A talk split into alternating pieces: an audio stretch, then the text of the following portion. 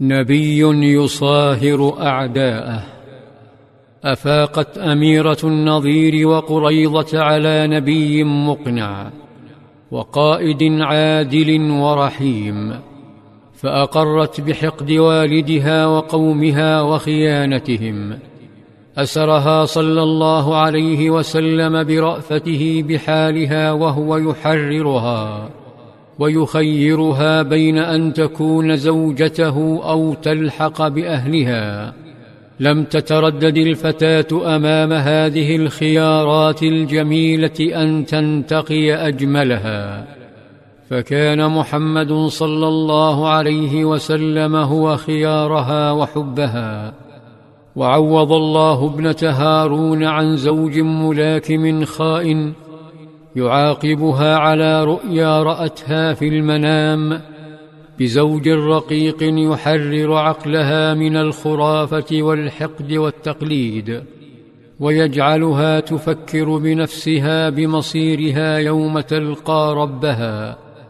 لم يفكر صلى الله عليه وسلم نيابة عنها بل أشرع لها كتاب الله وسنته. فأسلمت اقتناعا دون إكراه أسلمت مأخوذة بهذا الاعتذار الذي لم يصادر مشاعرها ولا إحساسها بالألم ولم يجبرها باسم النبوة على التنكر لآلامها. أفاقت صفية مع النبي صلى الله عليه وسلم على شيء أذهلها عن أهلها. فلم تعد تفكر بالعودة للوراء ظلت مسكونة بالقادم بالمستقبل بالجنة. فمحمد صلى الله عليه وسلم حب ينسي الحرقة والوجع ومع ذلك لم تزف إليه لأن لها زوجا سابقا لا بد من احترام نسبه. وعدة لا بد أن تمضيها ليتم التأكد من عدم حمل من ذلك الزوج.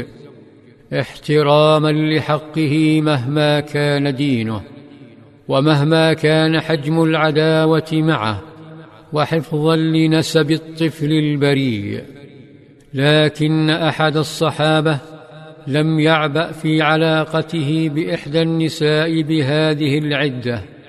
فارتكب أمرا أغضب النبي غضبا شديدا فقد مر صلى الله عليه وسلم وهو يتفقد معسكر جنده مر بامرأة حامل جالسة على باب خيمة صغيرة فقال لمن هذه؟ فقالوا لفلان. قال أيلم بها؟ قالوا نعم. قال صلى الله عليه وسلم لقد هممت أن ألعنه لعنة تدخل معه قبره ثم قال وهو في شدة الغضب كيف يرثه وهو لا يحل له؟ ندم الرجل.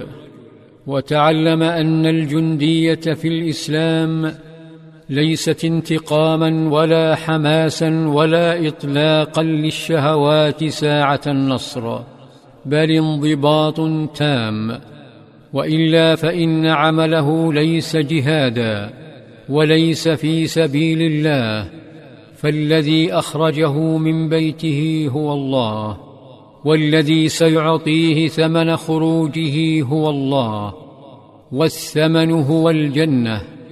ولن يدخلها ما لم يتوافر في جهاده شرطان. أن يكون جهاده صوابا لا تهور فيه ولا اعتداء ولا انتقام.